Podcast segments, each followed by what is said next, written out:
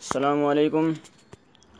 اصلاحی خطبات والم ساتویں کا یہ ساتواں ٹاپک ہے، جس کا نام ہے سودی نظام کی خرابیاں۔ نابدو ونصلی علی رسول الکریم، اما بعد فعوذ باللہ من الشیطان الرجیم، بسم اللہ الرحمن الرحیم۔ سود کو قرآن کریم نے اتنا بڑا گناہ قرار دیا ہے کہ شاید کسی اور گناہ کو اتنا بڑا گناہ قرار دیا نہیں دیا۔ چنانچہ فرمایا کہ اگر تم سو، سود نہیں چھوڑو گے تو اللہ اور اس کے رسول صلی اللہ علیہ وسلم کی طرف سے اعلان جنگ سن لو۔ یا اعلان جنگ اللہ تعالیٰ کی طرف سے کسی اور گناہ پر نہیں کیا گیا۔ چنانچہ جو لوگ شراب پیتے ہیں ان کے بارے میں یہ نہیں فرمایا کہ ان کے خلاف اعلان جنگ ہے یا جو لوگ جزیر خنزیر کھاتے ہیں یا جو لوگ زنا کاری کرتے ہیں یا جو لوگ چوری کرتے ہیں، ان کے بارے میں یا کہیں نہیں فرمایا کہ ان کے خلاف اعلان جنگ ہے، لیکن سود کے بارے میں فرمایا کہ جو لوگ سودی معاملات نہیں چھوڑتے، ان کے لیے اللہ اور اس کے رسول صلی اللہ علیہ وسلم کی طرف سے اعلان جنگ ہے۔ اس پر سخت اور سنگین وعید نازل ہوئی ہے۔ سودی نظام کی خرابیاں اور اس کا متبادل۔ مغربی دنیا کے مسلمانوں کی مشکلات۔ میرے محترم بھائیوں اور بہنوں، آج کی اس نشست کے لیے جو موضوع تجویز کیا گیا ہے وہ ربا سے متعلق۔ جس کو اردو میں سود اور انگریزی میں یوزوری یا انٹرسٹ کہا جاتا ہے۔ اور غالباً اس موضوع کو اختیار کرنے کا مقصد یہ ہے کہ یوں تو مساری دنیا میں اس وقت سود کا نظام چلا ہوا ہے، لیکن بالخصوص مغربی دنیا میں جہاں آپ حضرات قیام پذیر ہیں وہاں بیشتر معاشی سرگرمیاں سود کی بنیاد پر چل رہی ہیں۔ اس کے لیے مسلمانوں کو قدم قدم پر یہ مسئلہ درپیش ہوتا ہے کہ وہ کس طرح معاملات کریں اور سود سے کس طرح چھٹکارا حاصل کریں۔ اور آج کل مختلف قسم کی غلطی، غلط فہمیاں بھی لوگوں کے درمیان پھیلائی جا رہی ہیں کہ آج کل معاشی زندگی میں جو انٹرسٹ چل رہا ہے، وہ در حقیقت حرام نہیں ہے۔ اس لیے کہ یہ اس ربا کی تعریف میں داخل نہیں ہوتا جس کو قرآن کریم نے حرام قرار دیا ہے۔ ان تمام باتوں کو مد نظر رکھتے ہوئے مجھے اس وقت یہ موضوع دیا گیا ہے کہ میں انٹرسٹ کے موضوع پر جو بنیادی معاملات ہیں، وہ قرآن و سنت اور موجودہ حالات کی روشنی میں آپ کے سامنے پیش کروں۔ سودی معاملہ کرنے والوں کے لیے اعلان جنگ۔ سب سے پہلی بات سمجھنے کی یہ ہے کہ سود کو قرآن کریم نے اتنا بڑا گناہ قرار دیا ہے کہ شاید کسی اور گناہ کو اتنا بڑا قرار نہیں دیا۔ مثلا شراب نوشی، خنزیر خانہ، زناکاری، بدکاری وغیرہ کے لیے قرآن کریم میں دو الفاظ استعمال نہیں کیے گئے ہیں۔ وہ الفاظ استعمال نہیں کیے گئے ہیں، سود کے لیے استعمال کیے گئے ہیں۔ چنانچہ فرمایا گیا، ایمان والوں، اللہ سے ڈرو اور سود کا جو حصہ بھی رہ گیا ہو، اس کو چھوڑ دو۔ اگر تمہارے اندر ایمان ہے، اگر تم سود کو نہیں چھوڑو گے یعنی سود کے معاملہ کرتے رہو گے، تو اللہ اور اس کے رسول صلی اللہ علیہ وسلم کی طرف سے اعلان جنگ سن لو۔ یعنی ان کے لیے اللہ کی طرف سے لڑائی کا اعلان ہے۔ یا اعلان جنگ اللہ تعالیٰ کی طرف سے کسی بھی گناہ پر نہیں کیا گیا۔ چنانچہ وہ لوگ شراب پیتے ہیں، ان کے بارے میں یہ نہیں کہا گیا کہ ان کے خلاف اعلان جنگ ہے، یا جو خنزیر کھاتے ہیں، سور کھاتے ہیں، ان کے خلاف اعلان جنگ ہے۔ اور نہ یہ کہا گیا ہے کہ جو زنا کاری کرتے ہیں، ان کے خلاف اعلان جنگ ہے۔ لیکن سود کے بارے میں فرمایا کہ جو لوگ سود کے معاملہ کو نہیں چھوڑتے، ان کے لیے اللہ اور اس کے رسول صلی اللہ علیہ وسلم کی طرف سے اعلان جنگ ہے۔ اتنی سخت اور سنگین وعید اس پر وارد ہوئی ہے۔ اب سوال یہ ہے کہ اس پر اتنی سنگین اور سخت وعید کیوں ہے؟ اس کی تفصیل انشاءاللہ اللہ آگے معلوم ہو جائے گی۔ سود کس کو کہتے ہیں؟ لیکن اس سے پہلے سمجھنے کی بات یہ ہے کہ سود کس کو کہتے ہیں؟ سود کیا چیز ہے؟ اس کی تعریف کیا ہے؟ جس وقت قرآن کریم نے سود کو حرام قرار دیا، اس وقت اہل عرب میں سود کا لین دین متعارف اور مشہور تھا۔ اور اس وقت سود اسے کہا جاتا تھا کہ کسی شخص کو دیے ہوئے قرض پر طے کر کے کسی بھی قسم کی زیادہ رقم کا مطالبہ کیا جائے، اسے سود کہا جاتا تھا۔ مثلا میں نے آج ایک شخص کو سود سو روپے بطور قرض دیے اور میں اس سے کہوں کہ میں ایک مہینے کے بعد یہ رقم واپس لوں گا اور تم مجھے ایک سو روپے واپس کرنا اور یہ پہلے سے میں نے طے کر دیا کہ ایک ماہ بعد ایک سو روپے واپس ایک ایک سو دو روپے واپس لوں گا۔ تو یہ سود ہے۔ معاہدہ کے بغیر زیادہ دینا سود نہیں۔ پہلے سے طے کرنے کی شرط اس لیے لگائی کہ اگر پہلے سے کچھ ملے، کچھ طے نہیں کیا گیا، مثلا میں نے کسی کو سو روپے قرض دے دیے اور میں نے اس سے یہ مطالبہ نہیں کیا کہ تم مجھے ایک سو دو روپے دو گے واپس کرو گے، لیکن واپس کے وقت اس نے اپنی خوشی سے مجھے ایک سو ایک سو دو روپے واپس دے دیے۔ اور ہمارے درمیان یہ ایک سو سو، ایک سو دو روپے واپس کرنے کی بات طے شدہ نہیں تھی، تو یہ سود نہیں ہے اور حرام نہیں ہے، بلکہ جائز ہے۔ قرض کے واپسی کی عمدہ شکل۔ خود حضور اقدس صلی اللہ علیہ وسلم سے ثابت ہے کہ جب آپ کسی کے مقروض ہوتے یعنی قرض دار ہوتے، تو وہ قرض، خواہ قرض کا مطالبہ کرتا، تو آپ وہ قرض کچھ زیادتی کے ساتھ بڑھاتا ہوا واپس فرماتے تاکہ اس کے دل جوئی ہو جائے، لیکن یہ زیادتی چونکہ پہلے سے طے شدہ نہیں ہوتی تھی۔ اور اس لیے وہ سود نہیں ہوتی تھی۔ اور حدیث کی اصطلاح میں اس کو حسن و قضا کہا جاتا ہے۔ یعنی اچھے طریقے سے قرض کی ادائیگی کرنا اور ادائیگی کے وقت اچھا معاملہ کرنا اور کچھ زیادہ دے دینا۔ یہ سود نہیں ہے بلکہ نبی کریم صلی اللہ علیہ وسلم نے یہاں تک فرمایا کہ تم میں بہترین لوگ وہ ہیں جو قرض کی ادائیگی میں اچھا معاملہ کرنے والے ہوں۔ لیکن اگر کوئی شخص قرض دیتے وقت یہ طے کر لے کہ میں جب واپس لوں گا تو زیادتی کے ساتھ لوں گا، اس کو سود کہتے ہیں۔ اور قرآن کریم نے اسی کو سخت اور سنگین الفاظ کے ساتھ حرام قرار دیا ہے۔ اور سورہ بقرہ کے تقریباً پورے دور، دو رکوع اس سود کی حرمت پر نازل ہوئے ہیں۔ قرآن کریم نے کس سود کو حرام قرار دیا بعض اوقات ہمارے معاشرے میں یہ کہا جاتا ہے کہ جس سود کو قرآن کریم نے حرام قرار دیا ہے، وہ در حقیقت یہ تھا کہ اس زمانے میں قرض لینے والا غریب ہوتا تھا اور اس کو، اس کے اس کے پاس روٹی اور کھانے کے لیے پیسے نہیں ہوتے تھے۔ اگر وہ بیمار ہے تو اس کے پاس علاج کے لیے پیسے نہیں ہوتے تھے۔ اگر گھر میں کوئی میت ہو گئی تو اس کی، اس کے پاس اس کو کفنانے اور دفنانے کے پیسے نہیں ہوتے تھے۔ ایسے موقع پر وہ غریب بیچارہ کس سے پیسے مانگے؟ تو وہ قرض دینے والا اس سے کہتا کہ میں اس وقت تک قرض نہیں دوں گا جب تک تم مجھے اتنا اتنا فیصد زیادہ واپس نہیں دو گے۔ تو چونکہ یہ ایک انسانیت کے خلاف بات تھی کہ ایک شخص کو ایک ایک ذاتی ضرورت ہے اور وہ بھوکا اور تنگ ہے اور ننگا ہے، ایسی حالت میں اس کو سود کے بغیر پیسے فراہم نہ کرنا ظلم و زیادتی تھی۔ اس لیے اللہ نے اس کو حرام قرار دیا اور سود لینے والے کے خلاف اعلان جنگ کیا۔ لیکن ہمارے دور میں اور خاص طور پر بینکوں میں جو سود کے ساتھ روپے کا لین دین ہوتا ہے، اس میں قرض لینے والا کوئی غریب اور فقیر نہیں ہوتا، بلکہ اگر اکثر واقعات تو بڑا دولت مند اور سرمایہ دار ہوتا ہے۔ اور وہ قرض اس لیے نہیں لیتا کہ اس کے پاس کھانے کو نہیں یا اس کے پاس پہننے کے لیے کپڑا نہیں یا وہ کسی بیمار کے علاج کے لیے قرض نہیں لے رہا ہے، بلکہ وہ اس کے لیے قرض لے رہا ہے تاکہ اس پیسوں کو اپنی تجارت اور کاروبار میں لگائے اور اس سے نفع کمائے۔ اب اگر قرض دینے والا شخص یہ کہے کہ تم میرے پیسے اپنے اپنے کاروبار میں لگاؤ گے اور نفع کماؤ گے تو اس نفع کا دس فیصد بطور نفع کے مجھے دو تو اس میں کیا کباہت اور برائی ہے؟ اور یہ وہ سود نہیں ہے جس کو قرآن کریم نے حرام قرار دیا ہے، یہ اعتراض دنیا کے مختلف خطوں میں اٹھایا جاتا ہے۔ تجارتی قرض کامرشیل لون ابتدائی زمانے میں بھی تھے۔ ایک اعتراض یہ اٹھایا ہے کہ یہ کاروباری سود یعنی کامرشیل انٹرسٹ اور یہ تجارتی قرض یعنی کامرشیل لون حضور اقدس صلی اللہ علیہ وسلم کے زمانے میں نہیں تھے، بلکہ اس زمانے میں ذاتی اخراجات اور ذاتی استعمال کے لیے قرضے لیے جاتے تھے۔ لہٰذا قرآن کریم نے اس کو کیسے حرام قرار دے سکتا ہے، جس کا اس زمانے میں وجود ہی نہیں تھا۔ اس لیے بعض لوگ یہ کہتے ہیں کہ قرآن کریم نے جس سود کو حرام قرار دیا ہے، وہ غریبوں اور فقیروں والا سود تھا، اور یہ کاروباری سود حرام نہیں ہے۔ صورت بدلنے سے حقیقت نہیں بدلتی۔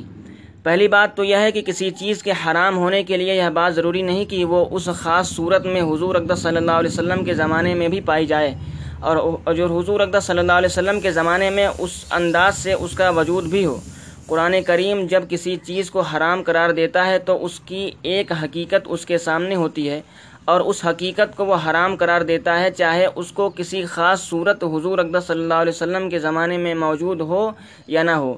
اس کی مثال یوں سمجھیے کہ قرآن کریم نے شراب کو حرام قرار دیا ہے اور شراب کی حقیقت یہ ہے کہ ایسا مشروب جس میں نشہ ہو اب آج اگر کوئی شخص یہ کہنے لگے کہ صاحب آج کل کی یہ وسکی یا بیئر اور برانڈی حضور اقدس صلی اللہ علیہ وسلم کے زمانے میں تو پائی نہیں جاتی تھی، لہٰذا یہ حرام نہیں ہے۔ تو یہ بات صحیح نہیں ہے۔ اس لیے کہ حضور اقدس صلی اللہ علیہ وسلم کے زمانے میں اگرچہ یہ اس خاص شکل میں موجود نہیں تھی، لیکن اس کی حقیقت یعنی ایسا مشروب جو نشہ آور ہو، موجود تھی۔ اور آن حضرت صلی اللہ علیہ وسلم نے اس کو حرام قرار دے دیا۔ لہٰذا اب وہ ہمیشہ کے لیے حرام ہو گئی۔ اب چاہے شراب کی نئی شکل آ جائے اور اس کا نام چاہے وسکی رکھ دیا جائے یا برانڈی رکھ دیا جائے تو یا کوک رکھ دیا جائے، نشہ اور مشروب ہر شکل اور ہر نام کے ساتھ حرام ہے۔ اس لیے یہ کہنا کہ کم کمر، کامرشیل لون چونکہ اس زمانے میں نہیں تھے، بلکہ آج پیدا ہوئے ہیں، اس لیے حرام نہیں ہے یا خیال درست نہیں ہے۔ ایک لطیفہ۔ ایک لطیفہ یاد آنا یاد آیا، ہندوستان کے اندر ایک گویا گانے والا، گویا گانے والا تھا۔ وہ ایک مرتبہ حج کرنے چلا گیا۔ حج کے بعد وہ مکہ مکرمہ سے مدینہ طیبہ جا رہا تھا کہ راستے میں ایک منزل پر اس نے قیام کیا۔ اس زمانے میں مختلف منزلیں ہوتی تھیں۔ لوگ ان منزلوں پر رات گزارتے اور اگلے دن صبح آگے کا سفر کرتے۔ اس لیے گویے نے راستے میں ایک منزل پر رات گزارنے کے لیے قیام کیا اور اس منزل پر ایک عرب گویا بھی آ گیا اور اس نے وہاں بیٹھ کر عربی میں گانا بجانا شروع کر دیا۔ عرب گویے کی آواز ذرا بھدی اور خراب تھی۔ گریا اسو یا اسوت تھا۔ اب ہندوستانی گویے کو اس کی آواز بہت بری لگی اور اس نے اٹھ کر کہا کہ آج یہ بات میری سمجھ میں آئی کہ حضور اقدس صلی اللہ علیہ وسلم نے گانا بجانا کیوں حرام قرار دیا تھا۔ اس لیے کہ آپ نے اس بدوؤں کا گانا سنا تھا۔ اس لیے حرام قرار دے دیا تھا۔ اگر آپ میرا گانا سن لیتے تو آپ گانا بجانا حرام قرار نہ دیتے۔ آج کل کا مزاج۔ آج کل یہ مزاج بن گیا ہے کہ ہر چیز کے بارے میں لوگ یہ کہتے ہیں کہ صاحب حضور اقدس صلی اللہ علیہ وسلم کے زمانے میں یہ عمل اس طرح ہوتا تھا۔ اس لیے کہ آپ نے اس کو حرام قرار دے دیا۔ آج چونکہ یہ عمل اس طرح نہیں ہو رہا ہے، لہٰذا وہ حرام نہیں ہے۔ کہنے والے یہاں تک کہہ رہے ہیں کہ خنزیر کو اس لیے حرام قرار دیا تھا کہ وہ گندے ماحول میں بڑے پڑے رہتے تھے غلازت کھاتے تھے، گندے ماحول میں ان کی پرورش ہوتی تھی۔ اب تو بہت صاف ستھرے ماحول میں ان کی پرورش ہوتی ہے اور اس کے لیے اعلیٰ درجے کے فارم قائم کر دیے گئے ہیں۔ لہٰذا اب ان کے حرام ہونے کی کوئی وجہ نہیں ہے۔ شریعت کا ایک اصول۔ یاد رکھیے قرآن کریم جب کسی چیز کو حرام قرار دیتا ہے تو اس کی ایک حقیقت ہوتی ہے۔ اس کی صورتیں چاہے کتنی بدل جائیں اور اس کو بنانے اور تیار کرنے کے طریقے چاہے کتنے بدلتے رہیں، لیکن اس کی حقیقت اپنی جگہ برقرار رہتی ہے اور وہ حقیقت حرام ہوتی ہے یا شریعت کا اصول ہے۔ زمانہ زمانۂ نبوت کے بارے میں ایک غلط فہمی۔ پھر یہ کہنا بھی درست نہیں ہے کہ یہ آن حضرت صلی اللہ علیہ وسلم کے عہد مبارک میں تجارتی قرضوں کامرشیل لون کا رواج نہیں تھا اور سارے قرضے صرف ذاتی ضرورت کے لیے لیے جاتے تھے۔ اس موضوع پر میرے والد ماجد حضرت مفتی محمد شفیع صاحب رحمۃ اللہ علیہ نے مسئلہ سود کے نام سے کتاب لکھی ہے۔ اس کا دوسرا حصے میں نے، اس کا دوسرا حصہ میں نے لکھا ہے۔ اس حصے میں میں نے کچھ مثالیں پیش کی ہیں کہ سرکار دو عالم صلی اللہ علیہ وسلم کے زمانے میں بھی تجارتی قرضوں کا لین دین ہوتا تھا۔ جب یہ کہا جاتا ہے کہ عرب صحرا نشین تھے، تو اس کے ساتھ ہی لوگوں کے ذہن میں یہ تصور آتا ہے کہ وہ معاشرہ جس میں حضور اقدس صلی اللہ علیہ وسلم تشریف لائے تھے، وہ ایسا سادہ اور معمولی معاشرہ ہوگا، جس میں تجارت وغیرہ تو ہوتی نہیں ہوگی۔ اور اگر تجارت ہوتی بھی ہوگی تو صرف گندم اور جو وغیرہ کی ہوتی ہوگی، اور وہ بھی دس بیس روپے سے زیادہ نہیں کی، زیادہ کی نہیں ہوگی۔ اس کے علاوہ کوئی بڑی تجارت نہیں ہوتی ہوگی۔ عام طور پر ذہن میں یہ تصور بیٹھا ہوا ہے۔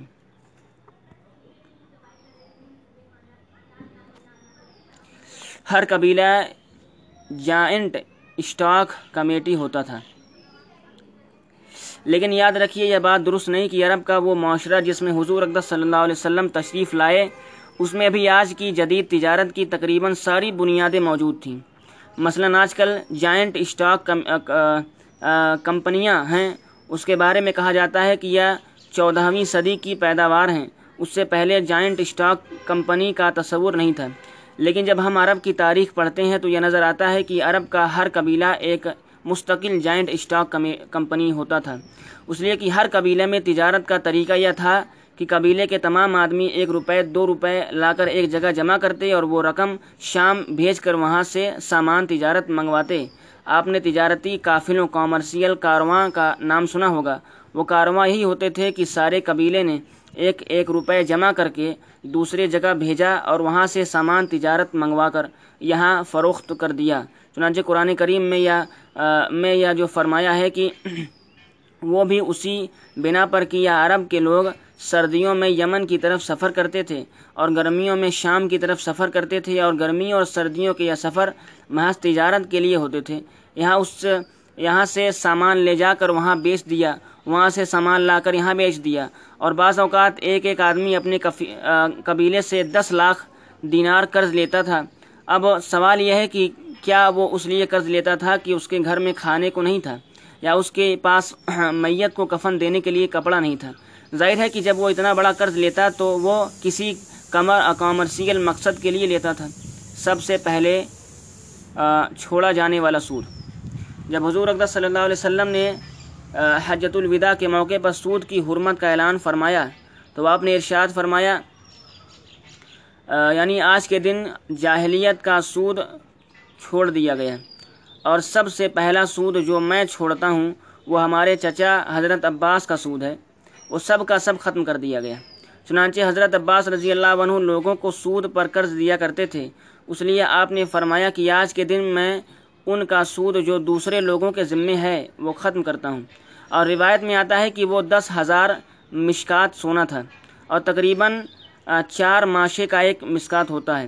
اور یہ دس ہزار مشکات کوئی سرمایہ پرنسپل نہیں تھا، بلکہ یہ سود تھا جو لوگوں کے ذمے اصل رقوم پر واجب ہوتا تھا۔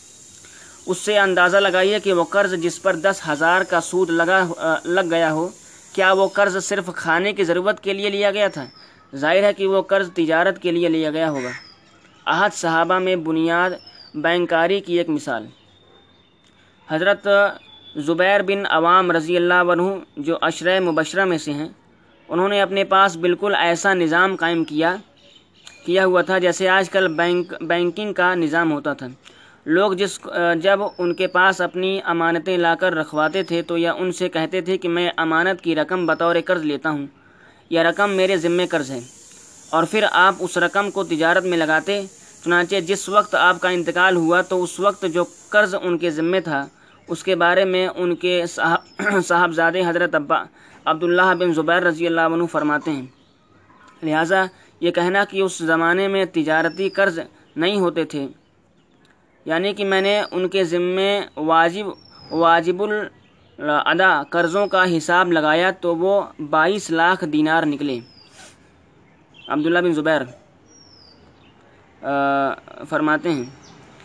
لہٰذا یہ کہنا کہ اس زمانے میں تجارتی قرض نہیں ہوتے تھے یا بالکل خلاف واقعہ بات ہے اور حقیقت یہ ہے کہ تجارتی قرض بھی ہوتے تھے اور اس پر سود کا لین دین بھی ہوتا تھا۔ اور قرآن کریم نے ہر قرض پر جو بھی زیادتی وصول کی جائے، اس کو حرام قرار دیا ہے۔ لہٰذا یہ کہنا کہ کمرشیل لون پر انٹرسٹ لینا جائز ہے اور ذاتی قرضوں پر انٹرسٹ لینا جائز نہیں یا بالکل غلط ہے۔ سود مرکب اور سود مفرد دونوں حرام اس کے علاوہ ایک اور غلط فہمی پھیلائی جا رہی ہے اور وہ یہ کہ ایک سود مفرد انٹرسٹ سمپل ہوتا ہے اور ایک سود مرکب کمپاؤنڈ انٹرسٹ ہوتا ہے۔ یعنی سود پر بھی سود لگا لگتا چلا جائے۔ بلکہ بعض لوگ یہ کہتے ہیں کہ حضور اقدس صلی اللہ علیہ وسلم کے زمانے میں مرکب سود ہوتا تھا اور قرآن کریم نے اس کو حرام قرار دیا ہے۔ لہٰذا وہ تو حرام ہے، لیکن سود مفرد یعنی سمپل انٹرسٹ جائز ہے۔ اس لیے کہ وہ اس زمانے میں نہیں تھا اور نہ ہی قرآن نے اس کو حرام قرار دیا ہے۔ لیکن ابھی قرآن کریم کی جو آیت میں نے آپ کے سامنے تلاوت کی، اس میں فرمایا کہ یا الدین امن الطق اللہ وضرو ما بقی من الربا۔ یعنی اے ایمان والوں اللہ سے ڈرو اور ربا کا جو حصہ بھی رہ گیا ہو، اس کو چھوڑ دو۔ یعنی اس کے کم یا زیادہ ہونے کا کوئی سوال نہیں یا ریٹ آف انٹرسٹ کے کم یا زیادہ ہونے کی بحث نہیں۔ جو کچھ بھی ہو، اس کو چھوڑ دو۔ اور اس کے بعد آگے فرمایا یعنی اگر تم ربا سے توبہ کر لو گے کر لو، تو پھر تمہارا جو راس المال یعنی پرنسپل ہے، وہ تمہارا حق ہے۔ اور خود قرآن کریم نے واضح طور پر فرمایا کہ پرنسپل تو تمہارا حق ہے، لیکن اس کے علاوہ تھوڑی سی زیادتی بھی ناجائز ہے۔ لہٰذا یہ کہنا بالکل غلط ہے کہ سود مرکب حرام ہے اور سود مفرد حرام نہیں، بلکہ سود کم ہو یا زیادہ ہو، سب حرام ہے۔ اور قرض لینے والا غریب ہو تب بھی حرام ہے، اور قرض لینے والا امیر ہو اور مالدار ہو تب بھی حرام ہے۔ اگر کوئی شخص ذاتی ضرورت کے لیے قرض لے رہا ہو تو بھی حرام ہے، اور اگر تجارت کے لیے قرض لے رہا ہو تو بھی حرام ہے۔ اس کے حرام ہونے کی میں کوئی شبہ نہیں۔ موجودہ بینکنگ انڈسٹ بینکنگ انٹرسٹ بالاتفاق حرام یہاں یہ بات بھی عرض کر دوں کہ تقریباً پچاس ساٹھ سال تک عالم اسلام میں بینکنگ انٹرسٹ کے بارے میں سوالات اٹھائے جاتے رہے۔ اور جیسا کہ میں نے عرض کیا کہ بعض لوگ کہتے ہیں کہ کمپاؤنڈ انٹرسٹ حرام ہے، سمپل انٹرسٹ حرام نہیں۔ یا یہ کہنا کہ کامرشیل لون حرام نہیں ہے وغیرہ یا اشکالات اور اعتراضات عالم اسلام میں تقریباً پچاس سال تک ہوتے رہے۔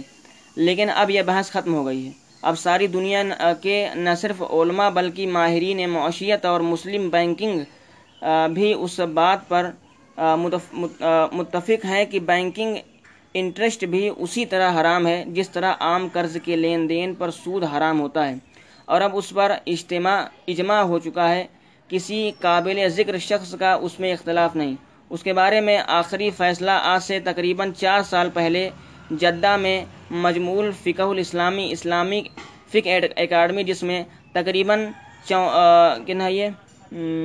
پینتالیس مسلم ملکوں کے سرکر سرکردہ علماء کا اجتماع ہوا اور جس میں بھی میں بھی شامل تھا اور ان تمام ملکوں کے تقریباً دو سو علماء نے بالاتفاق یہ فتویٰ دیا کہ بینکنگ انٹرسٹ بالکل حرام ہے اور اس کے جائز ہونے کا کوئی راستہ نہیں۔ لہٰذا یہ مسئلہ تو اب ختم ہو چکا ہے کہ حرام ہے یا نہیں۔ کمرشیل لون پر انٹرسٹ میں کیا خرابی؟ اب ایک بات باقی رہ گئی ہے۔ اس کو بھی سمجھ لینا چاہیے۔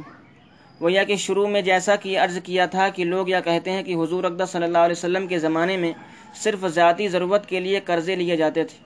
اب اگر اس شخص ذاتی ضرورت کے لیے قرض لے رہا ہے، مثلا اس کے پاس کھانے کو روٹی نہیں ہے یا میت کو دفنانے کے لیے کفن نہیں ہے، اس کے لیے وہ قرض لے رہا ہے۔ اور آپ اس سے سود کا مطالبہ کر رہے ہیں۔ یہ تو ایک غیر انسانی حرکت اور نا انصافی کی بات ہے۔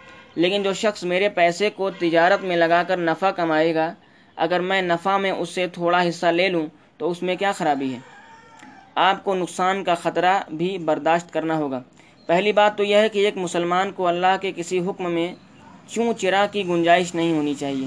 اگر کسی چیز کو اللہ تعالیٰ نے حرام قرار دیا، وہ حرام ہو گئی، لیکن زیادہ اطمینان کے لیے یہ بات عرض کرتا ہوں کہ یہ بات اچھی طرح دل میں اتر جائے، وہ یہ کہ اگر آپ کسی شخص کو قرض دے رہے ہیں، تو اس کے بارے میں اسلام یہ کہتا ہے کہ وہ با، دو باتوں میں سے ایک بات متعین کر لو۔ کیا تم اس کی کچھ امداد کرنا چاہتے ہو، یا مدد کرنا چاہتے ہو، یا اس کے کاروبار میں حصہ دار بننا چاہتے ہو۔ اگر قرض کے ذریعے اس کو امداد کرنا چاہتے ہو، تو پھر آپ کی طرف سے صرف امداد ہی ہوگی۔ پھر آپ کو اس قرض پر زیادتی کے مطالبے کا کوئی حق نہیں۔ اور اگر اس کے کاروبار میں حصہ دار بننا چاہتے ہو، تو پھر جس طرح نفع میں حصے دار بنو گے، اسی طرح نقصان میں بھی اس کے حصے دار بنو، بننا ہوگا۔ یہ نہیں ہو سکتا کہ تم صرف نفع میں حصے دار بن جاؤ۔ نفع ہو تو تمہارا اور اگر نقصان ہو تو وہ اس کا۔ لہٰذا جس صورت میں آپ کا اس کو کاروبار کے لیے پیسے دے رہے ہو، تو پھر یہ نہیں ہو سکتا کہ کاروبار میں نقصان کا خطرہ رسک تو وہ برداشت کرے اور نفع آپ کو مل جائے، بلکہ اس صورت میں آپ اس کو قرض نہ دیں، بلکہ اس کے ساتھ ایک جوائنٹ انٹرپرائز کیجیے اور اس کے ساتھ مشارکہ، پارٹنرشپ اور مشارکہ اور پارٹنرشپ کیجیے۔ یعنی اس سے معاہدہ کریں کہ جس کاروبار کے لیے تم قرض لے رہے ہو، اس میں اتنا فیصد نفع میرا ہوگا اور اتنا تمہارا ہوگا۔ اگر اس کاروبار میں نقصان ہوگا تو وہ نقصان بھی اسی نفع کے تناسب سے ہوگا۔ لیکن یہ بالکل درست نہیں کہ آپ تو اس سے یہ کہیں کہ اس قرض پر پندرہ فیصد نفع آپ سے لوں گا، چاہے تمہیں کاروبار میں نفع ہو یا نقصان ہو، یہ بالکل حرام ہے اور سود ہے۔ آج کل کے انٹرسٹ کے نظام کی خرابی۔ آج کل انٹرسٹ کا جو نظام رائج ہے، اس کا خلاصہ یہ ہے کہ بعض اوقات قرض لینے والے کو نقصان ہوگا۔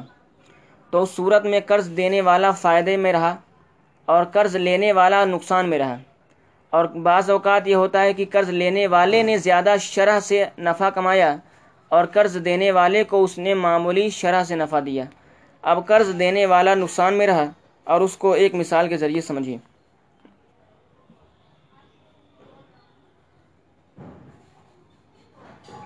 ڈپازیٹر ہر حال میں نقصان میں ہے۔ مثلاً ایک شخص ایک کروڑ روپیہ قرض لے کر اس سے تجارت شروع کرتا ہے۔ اب وہ ایک کروڑ روپیہ کہاں سے اس کے پاس آیا؟ وہ ایک کروڑ روپیہ کس کا ہے؟ ظاہر ہے کہ وہ روپیہ اس نے بینک سے لیا اور بینک کے پاس وہ روپیہ ڈپازیٹر ڈپازیٹرس کا ہے۔ گویا کہ وہ ایک کروڑ روپیہ پوری قوم کا ہے۔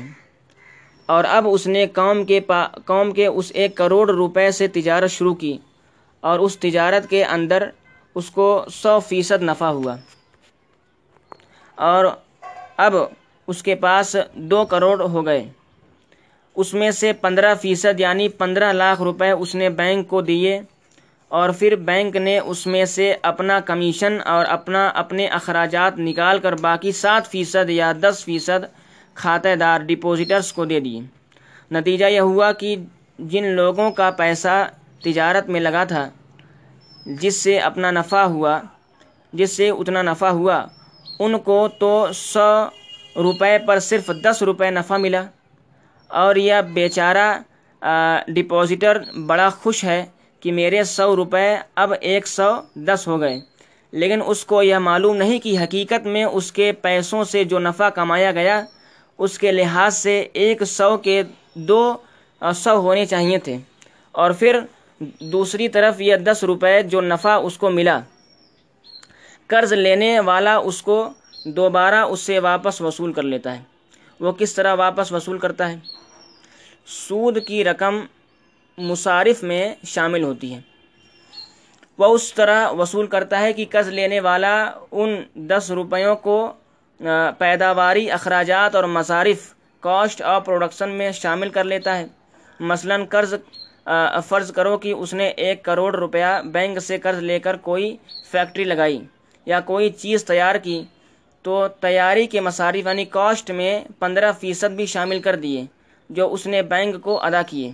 لہٰذا جب وہ پندرہ فیصد بھی شامل ہو گئے، تو اب جو چیز تیار پروڈیوس ہوگی، اس کی قیمت پندرہ فیصد بڑھ جائے گی۔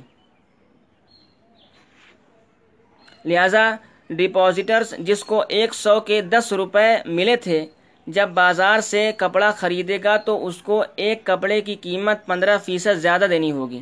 تو نتیجہ یہ نکلا کہ ڈپازیٹر کو جو دس فیصد منافع دیا گیا تھا، وہ دوسرے ہاتھ سے اس سے زیادہ کر کے پندرہ فیصد وصول کر لیا گیا۔ یا تو خوب نفع کا سودا ہوا۔ وہ ڈپازیٹرس خوش ہے کہ مجھے سو روپے کے ایک سو دس روپے مل گئے، لیکن حقیقت میں اگر دیکھا جائے تو اس کو سو روپے کے بدلے پنچانوے روپے ملے۔ اس لیے کہ وہ پندرہ فیصد کپڑے کی کاسٹ میں چلے گئے۔ اور دوسری طرف پچاسی فیصد منافع اس قرض لینے والے کی جیب میں چلے گئے۔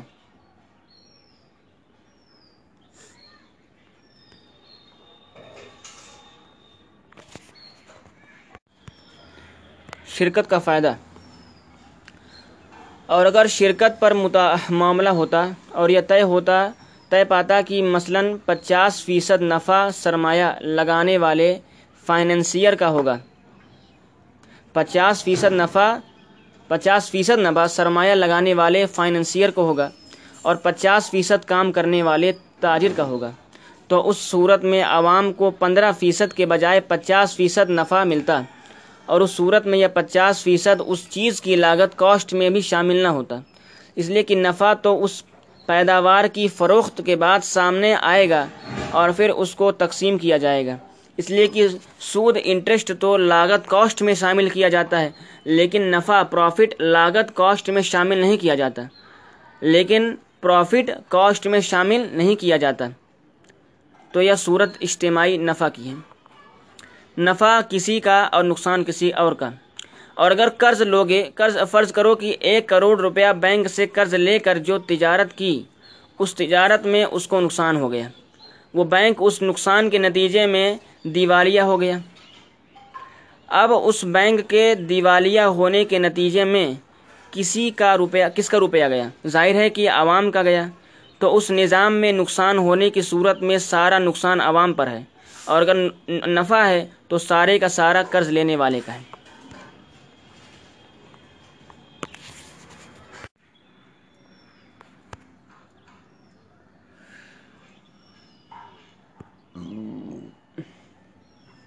بیمہ کمپنی سے کون فائدہ اٹھا رہا ہے؟ قرض لینے والے تاجر کا اگر نقصان ہو جائے تو اس نے اس نقصان کی تلافی کے لیے ایک اور راستہ تلاش کر لیا ہے۔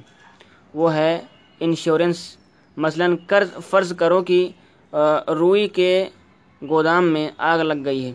تو اس صورت میں پورا کرنے کا قرضہ، پورا کرنے کا فریضہ انشورنس کمپنی پر عائد ہوتا ہے۔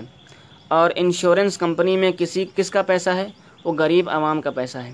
اس عوام کا پیسہ ہے جو اپنی گاڑی اس وقت تک سڑک پر نہیں لا سکتے جب تک اس کو انشورنس، انشورڈ نہ کر کر لیں۔ اور عوام کی گاڑی کا کیا یہ؟ کیا یہ؟ ایک اسٹینڈ نہیں ہوتا۔ اس کو آگ نہیں لگتی، لیکن وہ بیمہ کی پریمیم ادا کرنے پر مجبور ہے۔ ان غریب عوام کے بیمہ کی قسطوں سے انشورنس کمپنی کی عمارت تعمیر کی گئی اور غریب عوام کے ڈپازٹ کے ذریعے تاجر کے نقصان کی تلافی کرتے ہیں۔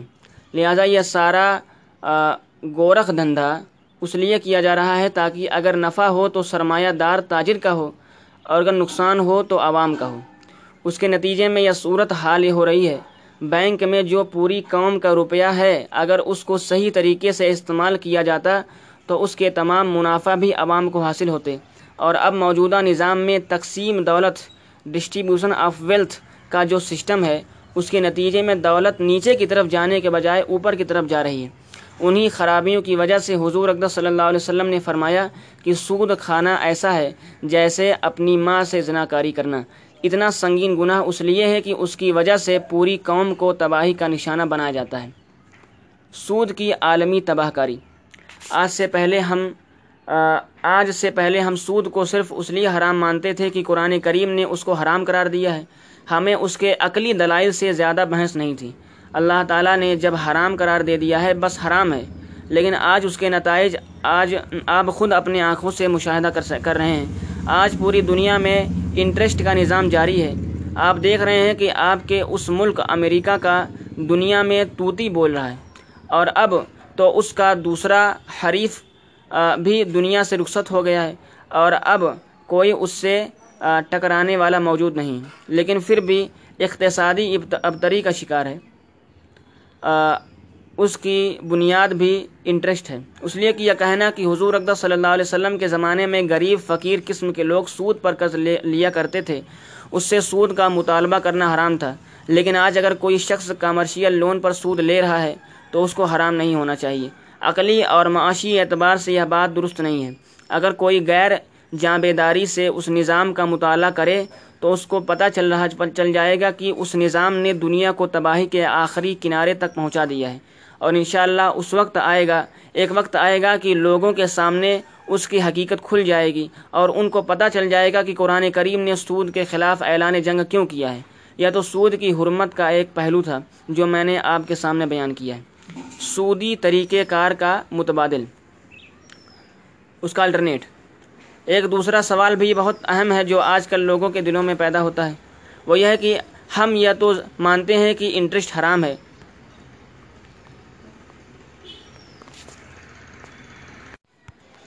لیکن اس انٹرسٹ کو ختم کر دیا جائے، تو پھر اس کا متبادل طریقہ کیا ہوگا جس کے ذریعے معیشت کو چلا دیا، چلایا جائے؟ اس واسطے کہ آج پوری دنیا میں معیشت کی روح انٹرسٹ پر قائم ہے۔ اور اگر اس کی روح کو نکال دیا جائے تو اس کو چلانے کا دوسرا کوئی طریقہ نہیں آتا۔ اس لیے لوگ کہتے ہیں کہ انٹرسٹ کے سوا کوئی دوسرا نظام موجود ہی نہیں ہے۔ اور اگر یہ ہے، اور اگر ہے تو ممکن اور قابل عمل پریکٹیسیبل نہیں ہے۔ اور اگر کسی کے پاس قابل عمل طریقہ موجود ہے تو وہ بتائے کہ کیا ہے؟ اس سوال کا جواب تفصیل طلب ہے۔ اور ایک مجلس میں اس موضوع کا پورا حق ادا ہونا ممکن نہیں ہے۔ اور اس کا جواب تھوڑا سا ٹیکنیکل بھی ہے۔ اور اس کو عام فہم اور عام الفاظ میں بیان کرنا آسان بھی نہیں ہے۔ لیکن میں اس کو عام فہم انداز میں بیان کرنے کی کوشش کر رہا ہوں تاکہ آپ حضرات کی سمجھ میں آ جائے۔ ناگزیر چیزوں کو شریعت میں ممنوع قرار نہیں دیا گیا۔ سب سے پہلے تو یہ سمجھ لیجیے کہ جب اللہ تعالیٰ نے کسی چیز کو حرام قرار دے دیا کہ یہ چیز حرام ہے، تو پھر یہ ممکن بھی نہیں ہے کہ وہ چیز ناگزیر ہو۔ اس لیے کہ اگر وہ چیز ناگزیر ہوتی فائدہ مند ہوتی، تو اللہ تعالیٰ اسے حرام قرار نہ دیتے۔ اس لیے کہ قرآن کریم کا ارشاد ہے لا یکلف اللہ نفسن اللہ وسعہ یعنی اللہ تعالیٰ انسان کو کسی ایسی چیز کا حکم نہیں دیتے جو اس کی وسعت کے باہر ہو، اس کے طاقت کے باہر ہو۔ لہٰذا ایک مومن کے لیے تو اتنی بات بھی کافی ہے کہ جب اللہ تعالیٰ نے ایک چیز کو حرام قرار دے دیا، تو چونکہ اللہ تعالیٰ سے زیادہ جاننے والا کوئی نہیں ہے کہ کون سی چیز انسان کے لیے ضروری ہے اور کون سی چیز ضروری نہیں ہے۔ لہٰذا جب اس چیز کو حرام قرار دے دیا تو یقیناً وہ چیز ضروری اور ناگزیر نہیں ہے۔ تو اس چیز کی کہیں خرابی ضرور ہے، اس کی وجہ سے وہ ضروری اور ناگزیر معلوم ہو رہی ہے۔ تو اب اس خرابی کو دور کرنے کی ضرورت ہے۔ لیکن یہ کہنا درست نہیں ہے کہ اس کے بغیر کام نہیں چلے گا اور یہ چیز ناگزیر ہے۔ یعنی اس کے بغیر گزارا نہیں۔ سودی قرض کا متبادل قرض ہنسنا ہی نہیں ہے۔ قرض ہنسنا سودی قرض کا متبادل قرض ہنسنا ہی نہیں۔ دوسری بات یہ ہے کہ بعض لوگ یہ سمجھتے ہیں کہ انٹرسٹ جس کو قرآن کریم حرام قرار دیتا ہے، اس کا مطلب یہ ہے کہ آئندہ جس کسی کو قرض دیا جائے تو اس کو غیر سودی قرض انٹرسٹ فری لون دینا چاہیے۔ اور اس پر کسی منافع کا مطالبہ نہیں کرنا چاہیے۔ اور اس سے یہ نتیجہ نکالتے ہیں کہ جب انٹرسٹ ختم ہو جائے، گا تو ہمیں پھر غیر سودی قرضے ملا کریں گے۔ پھر جتنا قرض چاہے، چاہیں حاصل کریں اور اس سے کوٹھیاں بنگلے بنائیں اور اس سے، کیا یہ فیکٹریاں قائم کریں اور ہم سے کسی انٹرسٹ کا مطالبہ نہیں ہوگا۔ اور اسی سوچ کے بنا پر لوگ کہتے ہیں کہ یہ صورت قابل عمل نہیں ہے۔ اس لیے کہ جب ہر شخص کو سود کے بغیر قرض دیا جائے گا، تو پھر اتنا پیسہ کہاں سے آئے گا کہ سب لوگوں کو بغیر سود کے قرضہ دے دیا جائے۔ سودی قرضے کا متبادل مشارکت ہے۔ یاد رکھیے کہ انٹرسٹ کا متبادل الٹرنیٹیو قرض ہنسنا نہیں ہے کہ کسی کو ویسے ہی قرض دے دیا جائے بلکہ اس کا متبادل مشارکت ہے۔ یعنی جب کوئی شخص کاروبار کے لیے قرضہ لے رہا ہے تو وہ قرضہ دینے والا یہ کہہ سکتا ہے کہ میں تمہارے کاروبار میں حصے دار بننا چاہتا ہوں۔ اگر تمہیں نفع ہوگا تو اس نفع کا جو حصہ مجھے دینا پڑے گا کچھ حصہ مجھے دینا پڑے گا۔ اگر نقصان ہوگا تو اس نقصان میں بھی میں شامل ہوں گا۔ تو اس کاروبار کے نفع اور نقصان دونوں میں قرض دینے والا شریک ہو جائے گا اور یہ مشارکت ہو جائے گی اور یہ انٹرسٹ کا متبادل طریقہ کار ہے۔ اور مشارکت کا نظریاتی پہلو تو میں نے آپ کے سامنے پہلے ہی بیان کر چکا ہوں کہ انٹرسٹ کی صورت میں تو دولت کا بہت معمولی حصہ کھاتہ دار ڈپوزٹ کو ملتا ہے، لیکن اگر مشارکت کی بنیاد پر کاروبار کیا جائے اور سرمایہ کاری فائننسنگ مشارکت کی بنیاد پر ہو تو اس صورت میں تجارت کے اندر جتنا نفع ہوگا، اس کا ایک متناسب پراپرشنیٹ حصے کھاتے دار کی طرف بھی منتقل ہوگا۔ اور اس صورت میں تقسیم دولت ڈسٹریبیوشن آف ویلتھ کا اوپر کی طرف جانے کے بجائے نیچے کی طرف آئے گا۔ لہذا اسلام نے جو متبادل نظام پیش کیا ہے، مشارکت کا نظام ہے۔ مشارکت کے بہترین نتائج۔ لیکن یہ مشارکت کا نظام چونکہ موجودہ دنیا میں ابھی تک کہیں جاری نہیں ہے اور اس پر عمل نہیں ہوا، اس لیے کہ برکات بھی لوگوں کے سامنے نہیں آ رہی۔ ہیں ابھی گزشتہ بیس پچیس سال کے دوران مسلمانوں نے مختلف مقامات پر اس کی کوشش کی ہے کہ وہ ایسے مالیاتی ادارے اور بینکنگ قائم کریں جو انٹرسٹ کی بنیاد پر نہ ہوں گے، بلکہ ان کو اسلامی اصولوں کی بنیاد پر چلایا جائے۔ اور شاید آپ کے علم میں بھی یہ بات ہوگی کہ اس وقت پوری دنیا میں کم از کم اسی سے لے کر سو تک ایسے بینک اور سرمایہ کاری کے ادارے قائم ہو چکے ہیں، جن کا یہ دعویٰ ہے کہ وہ اسلامی اصولوں پر اپنے کاروبار کو چلا رہے ہیں۔ انٹرسٹ سے پاک کاروبار کر رہے ہیں۔ یا نہیں کہتا میں نہیں کہتا کہ ان کا یہ دعویٰ سو فیصد صحیح ہے، بلکہ ہو سکتا ہے کہ ان میں کچھ غلطیاں اور کوتاہیاں بھی ہوں۔ لیکن بہرحال یہ حقیقت اپنی جگہ ہے کہ اس وقت پوری دنیا میں تقریباً ایک سو ادارے اور بینک غیر سودی نظام پر قائم کر رہے ہیں۔ اور یہ صرف اسلامی ملکوں میں نہیں بلکہ بعض مغربی اور یوروپین ممالک میں بھی کام کر رہے ہیں۔ ان بینکوں اور اداروں نے مشارکہ کے طریقے پر عمل کرنا شروع کیا ہے۔ اور جہاں کہیں مشارکہ کے طریقے کو اپنایا گیا، وہاں اس کے بہترین نتائج نکلے ہیں۔ ہم نے پاکستان میں ایک بینک میں اس کا تجربہ کیا اور میں نے خود اس کے مذہبی نگراں کمیٹی کے ممبر ہونے کی حیثیت سے اس کا معائنہ کیا۔ اور اس میں مشارکہ کے اندر بعض اوقات کھاتہ داروں کو بیس فیصد نفع بھی دیا گیا۔ لہٰذا اگر مشارکہ کو وسیع پیمانے پر کیا جائے، تو اس کے نتائج اور بھی زیادہ بہتر نکل نکل سکتے ہیں۔ مشارکت میں عملی دشواری۔ لیکن اس میں ایک عملی دشواری ہے۔ وہ یہ کہ اگر کوئی شخص مشارکہ کی بنیاد پر بینک سے پیسے لے گا اور مشارکہ کے معنی نفع اور نقصان میں شرکت، پروفٹ اینڈ لاس شیئرنگ کے ہیں کہ اگر نفع ہوگا تو اس میں بھی شرکت ہوگی اور اگر نقصان ہوگا تو اس میں بھی شرکت ہوگی۔ تو افسوسناک بات یہ ہے کہ خود ہمارے عالم اسلام میں بد دیانتی اتنی عام ہے اور بگاڑ اتنا پھیلا ہوا ہے کہ اب کوئی شخص اس بنیاد پر بینک سے پیسے لے کر گیا کہ اگر نفع ہوا تو نفع لا کر دوں گا اور اگر نقصان ہوا تو نقصان بینک کو بھی برداشت کرنا پڑے گا۔ تو وہ پیسے لے کر جانے والا شخص کبھی پلٹ کر نفع لے کر نہیں آئے گا۔ بلکہ وہ ہمیشہ یہ ظاہر کرے گا کہ مجھے نقصان ہوا ہے اور وہ بینک سے کہے گا کہ بجائے اس کے کہ آپ مجھ سے نفع کا مطالبہ کریں، بلکہ اس نقصان کی تلافی کے لیے مجھے مزید رقم دیں۔ عملی پہلو کا یہ ایک بہت اہم مسئلہ ہے۔ مگر اس کا تعلق اس مشارکہ کے نظام کی خرابی سے نہیں ہے اور اس کی وجہ سے یہ نہیں کہا جائے گا کہ یہ مشارکہ کا نظام خراب ہے۔ بلکہ اس مسئلے کا تعلق اس ان انسانوں کی خرابی سے ہے جو اس نظام پر عمل کر رہے ہیں۔ ان عمل کرنے والوں کے اندر اچھے اخلاق، دیانت اور امانت نہیں ہے اور اس کی وجہ سے مشارکہ کے نظام میں یہ خطرات موجود ہیں کہ لوگ بینک سے مشارکہ کی بنیاد پر پیسے لے جائیں گے اور پھر کاروبار میں نقصان دکھا کر بینک کے ذریعے ڈپازیٹر کو نقصان پہنچائیں گے۔ اس دشواری کا حل۔ لیکن یہ مسئلہ کوئی ناقابل حل مسئلہ نہیں ہے۔ اور ایسا مسئلہ نہیں ہے کہ اس کا حل نہ نکالا جا سکے۔ اگر کوئی ملک اس مشارکہ کے نظام کو اختیار کرے، تو وہ بآسانی یہ حل نکال سکتا ہے کہ جس کے بارے میں یہ ثابت ہو کہ اس نے بددیانتی سے کام لیا ہے اور اپنے اکاؤنٹ صحیح بیان ڈکلیئر نہیں کیے۔ تو حکومت ایک مدت دراز کے لیے اس کو بلیٹ، بلیک لسٹ کر دے اور آئندہ کوئی بینک اس کو فائنینسنگ کی کوئی سہولت فراہم نہ کرے۔ اس صورت میں لوگ بدیانتی کرتے ہوئے ڈریں گے۔ آج بھی جائنٹ اسٹاک کمپنیاں کام کر رہی ہیں اور وہ اپنے بیلنس بیلنس شیٹ کر شائع کرتی ہیں اور اس بینک بیلنس شیٹ میں اگرچہ بدیانتی بھی ہوتی ہے لیکن اس کے باوجود اس میں وہ اپنا نفع ظاہر کرتی ہے۔ اس لیے کہ اگر مشارکہ کو پوری ملکی سطح پر اختیار کریں تو اس حل کو اختیار کیا جا سکتا ہے۔ البتہ جب تک مشارکہ کو ملکی سطح پر اختیار نہیں کیا جاتا اس وقت تک انفرادی انڈیویژول اداروں کو مشارکہ پر عمل کرنا دشوار ہے۔ لیکن ایسے انفرادی ادارے سلیکٹڈ بات چیت کر کے ذریعے مشارکہ کر سکتے ہیں۔ دوسرے، متبادل صورت اجارہ۔ اس کے علاوہ، اسلام کی صورت میں اللہ تعالیٰ نے ہمیں ایک ایسا دین عطا فرمایا ہے کہ اس میں مشارکہ کے علاوہ بینکنگ اور فائننسنگ کے اور بھی بہت سے طریقے ہیں۔ مثلا ایک طریقہ اجارہ، لیزنگ کا ہے۔ وہ ہے کہ اگر ایک شخص بینک سے پیسے مانگے، مانگنے آیا اور بینک نے اس کو، اس سے پوچھا کہ تمہیں کس ضرورت کے لیے پیسے چاہیے؟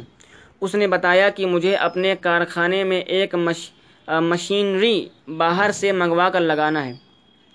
تو آپ بینک، تو اب بینک اس شخص کو پیسے نہ دے، بلکہ خود اس مشینری کو خرید کر اس شخص کو کرائے پر دے دے۔ اس عمل کو اجارہ کہا جاتا ہے۔ البتہ آج کل فائننسنگ اداروں اور بینک میں فائننس کیا یہ؟ فائنانشل لیرنگ کا، لیزنگ کا جو طریقہ رائج ہے وہ شریعت کے مطابق نہیں ہے۔ وہ اس ایگریمنٹ میں بہت سی کلازز شریعت کے خلاف ہیں، لیکن اس کو شرکت کے مطابق آسانی کے ساتھ بنایا جا سکتا ہے۔ شریعت کے مطابق آسانی سے بنایا جا سکتا ہے۔ پاکستان میں متعدد فائننشیل ادارے ایسے قائم ہیں جن میں لیزنگ اکیڈمی شریعت کے مطابق ہے، اس کو اختیار کرنا چاہیے۔ تیسری متبادل صورت مرابجہ مرابحہ اسی طرح ایک کا اور طریقہ ہے جس کا آپ نے نام سنا ہوگا، اور وہ ہے کہ مرابحہ فائنن، فائنانسنگ۔ یا بھی کسی شخص سے معاملہ کرنے کا ایک طریقہ ہے، جس میں نفع پر وہ چیز بیچ دی جاتی ہے۔ فرض کیجیے کہ ایک شخص بینک سے اس لیے قرض لے رہا ہے کہ وہ خام یعنی را مٹیریل خریدنا چاہتا ہے، کچا مال خریدنا چاہتا ہے۔ وہ بینک اس کو خام مال خریدنے کے لیے پیسے دینے کے بجائے وہ خود خام مال خرید کر اس کو نفع پر بیچ دے۔ یہ طریقہ بھی شرعن جائز ہے۔ بعض لوگ یہ سمجھتے ہیں کہ مرابجہ، مرابحہ کی یہ صورت تو ہاتھ گھما کر کان پکڑنے والی بات ہو گئی، کیونکہ اس میں بینک سے نفع لینے کے بجائے دوسرے طریقے سے نفع وصول کر لیا۔ یہ کہنا درست نہیں، اس لیے کہ قرآن کریم نے فرمایا یعنی اللہ تعالیٰ نے بے کو حلال کیا ہے اور ربا کو، اور ربا کو حرام کیا ہے۔ اور اور مشرقین مکہ بھی یہی کہا کرتے تھے کہ بے بھی تو ربا جیسی ہے۔ اس میں بھی انسان نفع کماتا ہے اور ربا میں بھی انسان نفع کماتا ہے۔ پھر دونوں میں فرق کیا ہے؟ قرآن کریم نے ان کا ایک ہی جواب دیا ہے کہ یہ ہمارا حکم ہے کہ یہ ربا حرام ہے اور بے حلال ہے۔ اس کا مطلب یہ ہے کہ روپے کے اوپر روپیہ نہیں لیا جا سکتا اور روپے پر منافع نہیں لیا جا سکتا۔ لیکن اگر درمیان میں کوئی چیز یا مال تجارت آ جائے اور اس کو فروخت کر کے نفع حاصل کر کرے، اس کو ہم نے حلال قرار دیا ہے۔ اور مرابجہ کے اندر درمیان میں مال آ جاتا ہے۔ اس لیے شریعت کے اعتبار سے وہ سودا ٹرانجیکشن جائز ہو جاتا ہے۔ پسندیدہ متبادل کون سا ہے؟ لیکن جیسا کہ میں نے عرض کیا ہے کہ مرابحہ اور لیزنگ مطلوبہ اور پسندیدہ متبادل آئیڈیل الٹرنیٹیو نہیں ہیں۔ اور اس سے تقسیم دولت ڈسٹریبیوشن آف ویلتھ کو پر کوئی بنیادی اثر نہیں پڑتا۔ البتہ پسندیدہ متبادل مشارکہ ہے۔ لیکن آئندہ جو منفرد انڈیویژول ادارے قائم کیے جائیں، ان کے لیے آزمائش اور اور تجرباتی مدت ٹرانزیٹری پیریڈ میں مرابحہ اور لیزنگ پر بھی عمل کرنے کی گنجائش موجود ہے۔ اور اس وقت بھی کچھ فائنانسنگ انسٹیٹیوشن ان بنیادوں پر قائم کر رہے ہیں۔ بہرحال یہ تو سود اور اس کے متعلقات کے بارے میں عام باتیں تھیں جو میں نے عرض کریں سود سے متعلق ایک مسئلہ اور ہے۔ اس کے صدائیں بعض گزشتہ بار بار سنائی دیتی ہیں۔ وہ یہ ہے کہ بعض لوگ یہ کہتے ہیں کہ دارالحرب جہاں غیر مسلم حکومت ہو، وہاں سود کے لین دین میں کوئی کباہت نہیں۔ وہاں غیر مسلم حکومت سے سود لے جا، لے سکتے ہیں۔ اس مسئلے پر بھی بہت لمبی چوڑی بحثیں ہوئی ہیں۔ لیکن حقیقت یہ ہے کہ چاہے دارالحرب ہو یا دارالاسلام، جس طرح سود دارالاسلام میں حرام ہے، اسی طرح دارالحرم میں بھی حرام ہے۔ البتہ اتنی بات ضرور ہے۔ کہ عام آدمی کو چاہیے کہ اتنا پیسہ بینک کے اندر کرنٹ اکاؤنٹ میں رکھے، جہاں پیسوں پر سود نہیں لگتا۔ لیکن اگر کسی شخص نے غلطی سے سیونگ اکاؤنٹ میں پیسے رکھ دیے ہیں اور اس رقم پر سود مل رہا ہے، تو پاکستان میں تو ہم لوگوں سے کہہ دیتے ہیں کہ سود کی رقم بینکنگ میں، بینک میں چھوڑ دو۔ لیکن ایسے ملکوں میں جہاں ایسی رقم اسلام کے خلاف کام پر خرچ ہوتی ہے، وہاں اس شخص کو چاہیے کہ وہ سود کی رقم بینک سے وصول کر کے کسی مستحق زکوٰۃ شخص کو ثواب کی نیت سے، کے بغیر صرف اتنا جان چھڑانے کے لیے صدقہ کر دے اور خود اپنی استعمال میں نہ لائے۔ عصر حاضر میں اسلامی معیشت کے ادارے۔ ایک بات اور عرض کر دوں، اور وہ یہ ہے کہ اور وہ یہ کہ کام نسبتاً ذرا مشکل لگتا ہے۔ لیکن اس کے باوجود ہم مسلمانوں کو اس بات کی پوری کوشش کرنی چاہیے کہ ہم خود ایسی مالیاتی ادارے قائم کریں جو اسلامی بنیادوں پر قائم کریں۔ اور جیسا کہ میں نے ابھی آپ کے سامنے عرض کیا کہ مشارکہ، مرابحہ اور لیزنگ کی مکمل اسکیمیں موجود ہیں اور ان بنیادوں پر مسلمان اپنے ادارے قائم کر سکتے ہیں۔ اور یہاں کے مسلمان ماشاء اللہ اس بات کو سمجھتے ہیں کہ اس میں خود ان کے مسائل کا بھی حل ہے۔ ان کو چاہیے کہ یہاں رہ کر فائنینشیل انسٹیٹیوٹ قائم کریں۔ امریکہ میں میرے علم کے مطابق کم از کم ہاؤسنگ کے حد تک دو ادارے موجود ہیں اور وہ صحیح اسلامی بنیادوں پر کام کر رہے ہیں۔ ایک ٹورنٹو میں اور ایک لاس انجلس میں ہے اب ان اداروں کی تعداد میں اضافہ ہونا چاہیے اور مسلمانوں کو اپنے طور پر ایسے ادارے قائم کرنے چاہیے۔ لیکن ان کے بنیادی شرط یہ ہے کہ ماہر فقہ اور مفتی حضرات سے مشورہ کر کے اس کا نظام قائم کریں۔ اور اس سلسلے میں اگر آپ مجھے مجھ سے بھی خدمت لینا چاہیں گے تو میں ہر قسم کی خدمت کے لیے حاضر ہوں۔ جیسا کہ میں نے عرض کیا ہے کہ اس وقت دنیا میں تقریباً سو ادارے کام کر رہے ہیں اور تقریباً پانچ سال سے ان اداروں میں خدمت کر رہا ہوں۔ اللہ تعالیٰ آپ حضرات کو ان کی توفیق عطا فرمائے اور مسلمانوں کے لیے کوئی بہتر راستہ اختیار کرنے کی توفیق عطا فرمائے۔ آمین۔ و آخر الدعوانا ان الحمد للہ رب العالمین۔